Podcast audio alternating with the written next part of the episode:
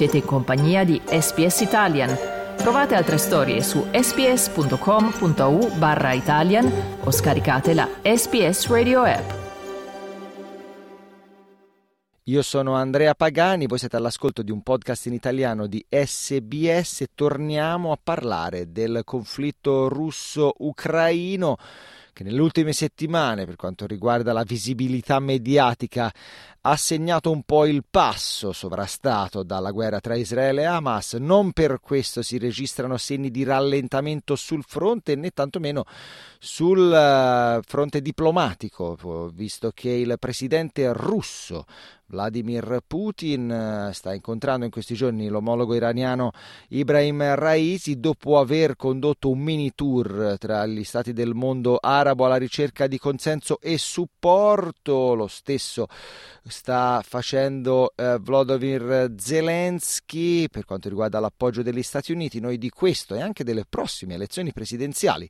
che sono state confermate per il 17 marzo del 2024, le prime elezioni presidenziali dall'inizio del conflitto, parliamo con il giornalista Giuseppe D'Amato, storico ed esperto di Russia e di storia della politica russa. Partiamo quindi Giuseppe dalla domanda appunto relativa a questo mini tour di Putin conclusosi in casa propria a Mosca con il presidente iraniano Raisi. Ecco, intanto cosa si sono detti i due presidenti e come è andato questo mini tour di Vladimir Putin. Il presidente Putin, dopo tempo immemorabile, viaggia all'estero e, e si reca eh, prima negli Emirati Arabi, dove vi è una folta eh, presenza di imprenditori russi eh, che si sono trasferiti eh, dai mercati occidentali, in particolare europei, e, e i russi stanno proprio, eh, soprattutto a Dubai, stanno cercando di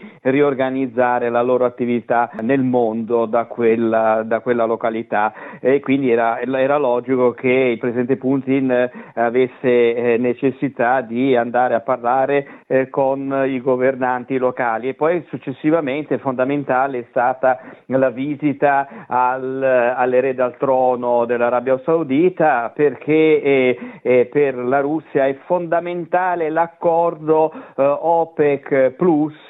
perché questo accordo permette il mantenimento dei prezzi prezzi del petrolio eh, alto e questo prezzo è fondamentale eh, per il bilancio dello Stato russo. Se il prezzo del petrolio a livello internazionale dovesse scendere bruscamente, allora sarebbero grandissimi dolori eh, per l'economia federale, eh, perché non dimentichiamocelo eh, che metà delle entrate del budget federale dipendono appunto dal gas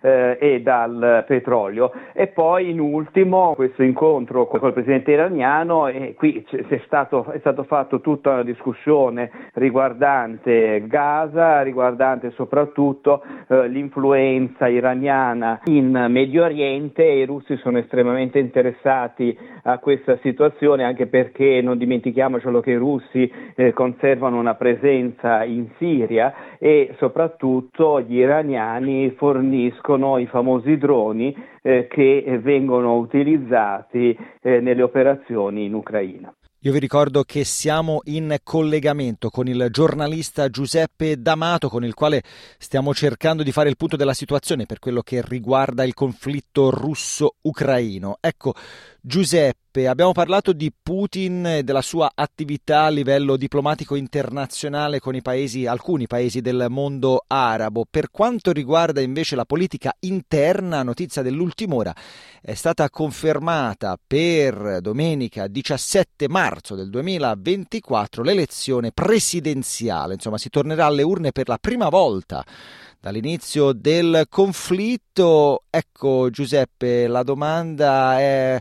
si va verso un quinto mandato per Vladimir Putin senza nessun ostacolo oppure potrebbero esserci delle sorprese? Beh, eh, facilmente sì, eh, facilmente andrà verso il proprio uh, nuovo, per, verso il nuovo mandato. È logico che in questo momento Putin ha necessità di far vedere che il paese è il più stabile possibile e soprattutto non è isolato a livello internazionale. Eh, già, eh, già, la prossima settimana, il giorno 14, ci sarà la famosa intervista col paese e eh, questo è un, un grande evento mediatico che per un paio d'anni praticamente non vi è stato, in cui il popolo, la gente fa delle domande al Presidente e fin dal primo dicembre eh, il, l'apparato del Cremlino ha iniziato a radunare eh, le domande che di solito si viene detto che sono milioni ma vengono eh, poi dopo organizzate secondo degli schemi ben precisi. Quindi diciamo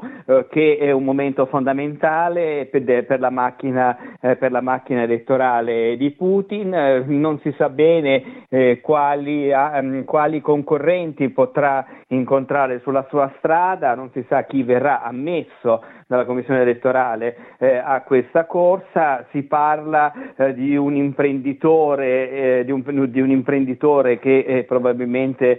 farà un, la, farà, un po il liberale della situazione, ma è vicino a una formazione politica che ha una sua presenza alla Duma, se è presente alla Duma vuol dire che non, è, non rappresenta grandi pericoli per il potere e poi forse ci sarà un candidato del Partito Comunista, ma non si sa chi. Insomma, è una situazione estremamente eh, complicata, anche perché sappiamo bene non c'è campagna elettorale e poi c'è una presenza massiccia sui mass media eh, del, eh, de, del, dei governativi e quindi non ci sono assolutamente speranze per nessuno per, per poter riuscire eh, solo anche ad impensierire eh, il presidente Putin. E cambiamo adesso fronte, Giuseppe, parlando di quello ucraino, il cui presidente Volodymyr Zelensky è alla ricerca di aiuti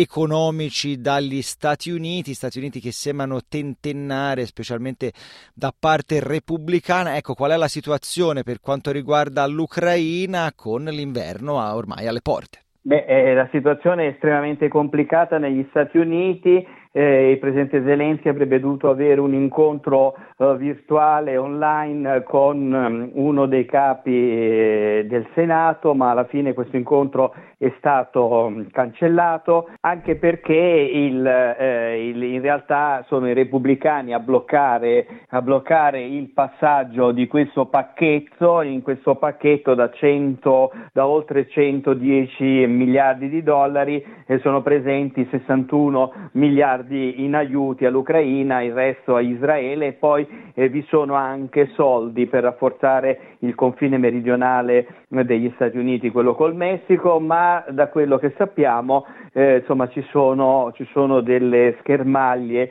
eh, fra i repubblicani e i democratici, la situazione è estremamente eh, complicata da quello che noi sappiamo, da quello che noi leggiamo d- nelle cronache politiche statunitensi. Il problema è che la macchina bellica ucraina necessita uh, di, eh, di, eh, di, di, fondi non solo americani ma anche europei per poter continuare a fronteggiare la Russia. La cosa non è facile, è iniziato un inverno lungo, difficile, questa è una guerra di trincee con scontri eh, fra artiglierie e bisognerà vedere cosa succederà con eh, i bombardamenti delle, soprattutto delle centrali elettriche. Insomma, è iniziato un inverno, un inverno difficile, il terzo inverno, eh, di questa tragedia e di cui purtroppo non se ne vede la fine. Ecco, facciamo brevemente il punto per quanto riguarda la situazione al fronte. Si chiude quindi la, fra virgolette, bella stagione, quella che doveva vedere la controffensiva ucraina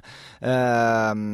come protagonista e si apre l'inverno. Ecco, qual è il bilancio della eh, prevista controffensiva e cosa sta succedendo invece sul fronte? Ma eh, la controffensiva eh, ucraina nei fatti vi è stata, ma non ha ottenuto dei grandi risultati. Sì, il fronte è stato spostato, sì, c'è stato il passaggio, soprattutto nella regione di Kherson, del fiume Dniepr, eh, ma eh, in realtà grandi conquiste dal punto di vista territoriale non ve ne sono state, sono state fatte. Il problema è che eh, l'esercito ucraino eh, si, è trovato, si, è trovato, davanti una muraglia eh, lunga centinaia di chilometri eh, di eh, campi minati e soprattutto di difese in stile eh, linea Maginot e non sono riusciti a sfondarli anche perché gli ucraini non hanno il controllo del cielo. Sono fino adesso riusciti più che altro a limitare i danni, a perfezionare la macchina che serve a difendere le città,